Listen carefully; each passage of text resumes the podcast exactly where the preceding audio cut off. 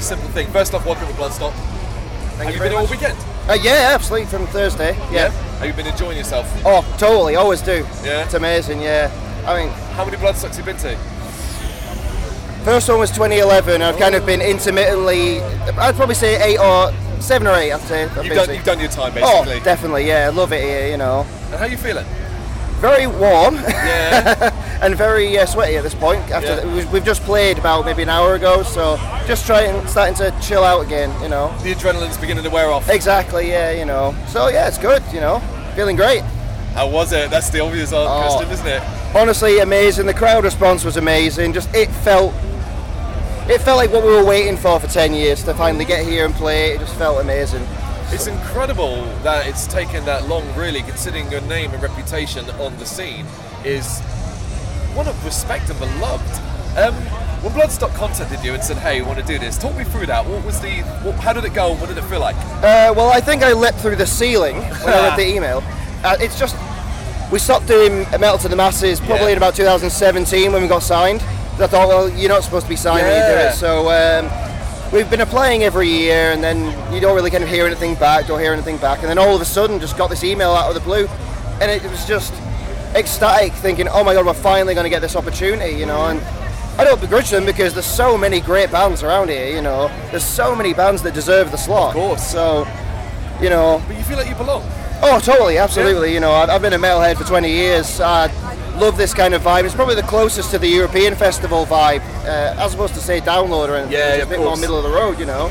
I just love it here, you know. What do you make of the growing diversification of the festival? Is that something you're quite into? You're enjoying seeing? So you get the likes of Knocked Loose, for example, who just played as well, and so on and things like that. Are you comfortable with that? Comfortable, yes. I think that it's a bit of a double-edged sword Yeah. because ultimately, when you start to kind of diversify, you tend to alienate the core crowd. Ironically, Yes. Um, but again, I'm, I'm open to it. It's the reason why I used to go to Hellfest is because there was such diversity in there. I can't just listen to death metal constantly, even though I'm a death metal fan primarily.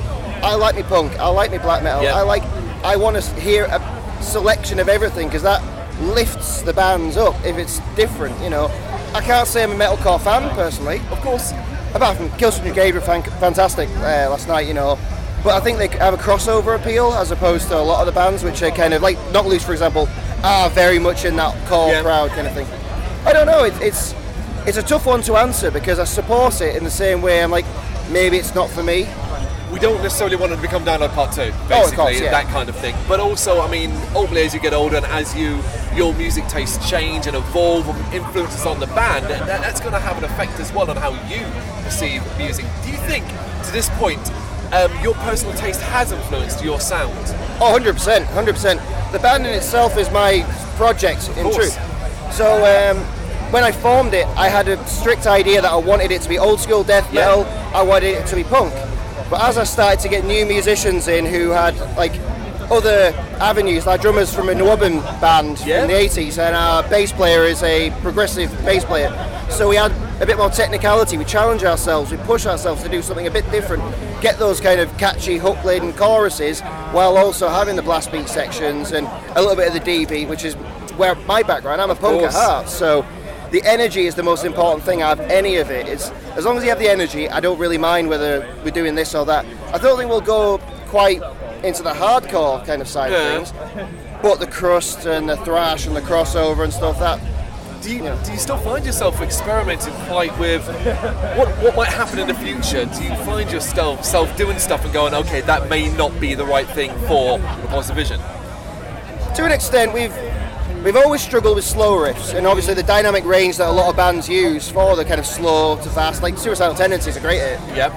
Uh, I've always struggled with it because the adrenaline kicks in you want to play it fast um, but I've been experimenting with slow riffs maybe get more the bloodbath kind of style stuff into there and diversify ourselves so Yep. there is a bit more dynamic range we don't want to make the same album over and over and over again so Is it fair to say we can have a rough idea of what you will do in the future, but all bets are off if you do want to do a few little different things we should we should we shouldn't be surprised. Oh, absolutely. I, I, the first album was very much punk and death. The second album was punk, thrash, and death, and with a little bit of black metal in there. Next one, again, we- we're experimenting and challenging ourselves and doing something different. Maybe pushing the technicality while also getting the simplicity. Maybe doing a black thrash song like yeah. Devastator kind of thing. We, we haven't really got a set idea of this is what we're going to do.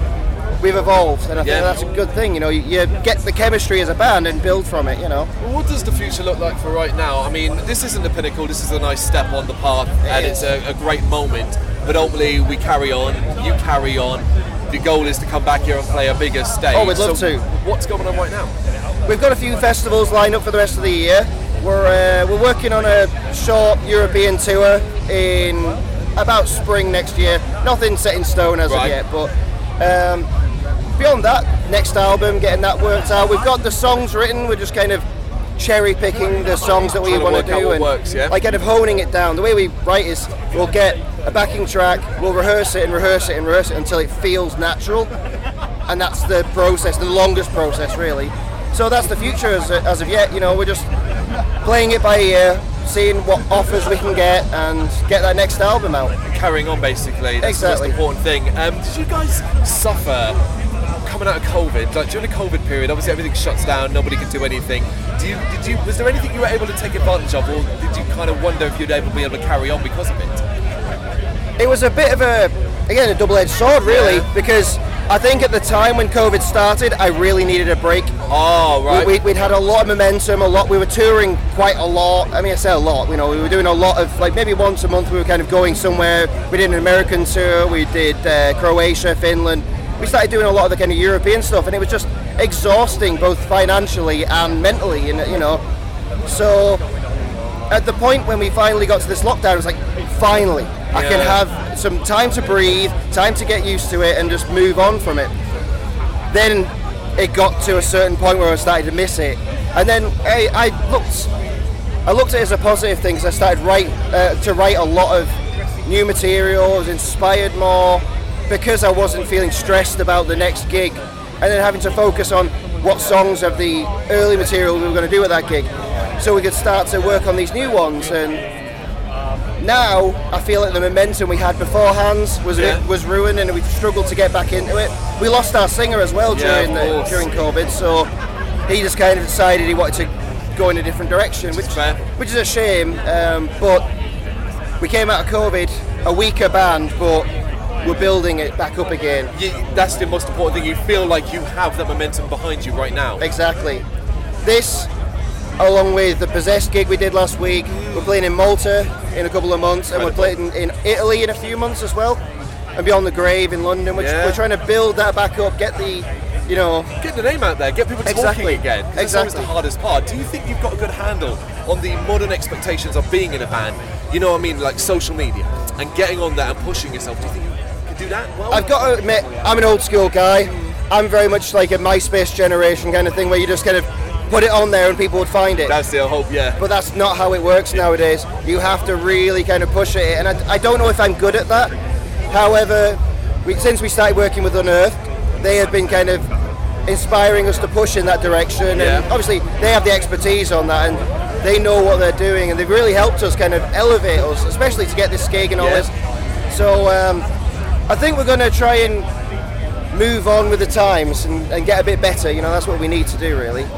Find a way to like it Yeah, exactly. because it's a necessary evil. It is a necessary evil nowadays. I mean, having an image and the songs and a CD isn't enough anymore. Fortunately, yeah. It really isn't enough. It's Facebook followers. It's likes. yeah, it's likes. It's surreal how much that has changed since I started doing gigs. and all it's, you know, and I've I'm a, I'm a victim of it myself. I've been as a promoter looking at bands and thinking, oh well, they've only got 500 likes. Oh well, you know, but they could be 500 organic likes who will actually come to the gig. Yeah. You know, it's you know, You, you do what you can do. Uh, no one will ever blame you for struggling with it because everybody does. And even if you learn it now, in three months' time, the algorithm will change and you have to start it all again. oh 100 percent. Well, I'll bring about the something you just talked about, a promoter. That's also what you do. So talk to me about a little bit about that, and specifically a festival. Well, yeah, I, uh, I run Funeral Fest up in Cumbria. Uh, last year was probably our biggest one yet. We had a two-day festival with um, Discharge and Raging Speedhorn headlining. Yep. It went phenomenally. Yeah. Absolutely phenomenally. especially for Barrow. Barrow in Furness is kind of the asshole of uh, Cumbria, and it's tough to bring people there. But the fact that people came and supported, not just local, I think we found more people had come from afar than there were locals. Incredible. And not only that, but the headliners were just part of it. We had a lot of the great underground bands like Devastator, uh, Separation. We had Basement Torture Killings. You know, I could name every band on that bill, It and was they an incredible lineup, yes. It was, you know, I've always loved the underground scene. I've been booking underground bands. Like probably, I think the first time I booked one of these gigs was in 2012. Insurgency, Bloodyard, Repulsive Vision, and you think, where are all these bands now? Yeah. You know, the, Bloodyard was on Sophie Lancaster. Insurgency, well, the Insurgency guitarist is in Witch Hazel. Yeah. So I love seeing these bands 10 years on and seeing them actually going and doing shit. It, it's exciting and it gives me the motivation to keep going. That's why I do it. You're still trying to pull people up. Oh, absolutely. Um, next year, gonna happen. Watch this space. Watch this space. We'll, we'll see what happens. Say no more. Uh, you staying around for the rest of the weekend, yeah? Oh, absolutely. who, yeah. who, who else are you looking forward to seeing? Oh, I want to see Celtic Frost. Well, Yeah. Triptykon. Yeah. Um, obviously, Megadeth. I'm quite enjoying uh, K- KK's Priest as well. I'm looking forward to seeing that. I Okay. love Tim Ripper Owens and all that. It's going to be exciting. I probably prefer that to Halloween, Well, I really. was about to say, it's a nice swap then, right? Yeah, oh, totally, totally. I, my favourite bands of the weekend was Candlemass, and they played like yesterday. They so, were incredible. oh, massive, massive fan. So any chance I can get to see them is a better day, you know. So beyond that, Killswitch Engage were great. Yeah. Uh, Sacred Reich are one of my favourite bands as well. They were fantastic. Gatecreeper were great. Yeah? Yeah. So you've basically been having a damn good weekend. Oh, 100, always do, always do. And you got to play. And you got to play, which you which which is a chance in a lifetime. It's one of those things that not many bands get the opportunity to do, and we are massively appreciative to be asked. You know, it's we never really uh, did very well in Metal to the Masses and the competition element. We've always been a bit of a black sheep in uh, our scene because it was more of a hardcore scene. Right. So we always struggled. We never even got to the final. So to get an email from Simon to offer us the slot, Validation for it's all your work. It's just it's emotional for someone like myself who's been doing this for so long. I love the festival, I love the scene, and I love what I do. I love the music, and Yeah. I want to do as much as I can. And this was a massive bucket list one to cross Yeah. off. And what, where to go from here? We know where to go. Next stage. Next Oh, yeah. stage, and you will have earned it. Validation reserved. Congratulations on doing it. Really pleased for you, and I hope you enjoy the rest of the weekend. Thank you very much, and you too.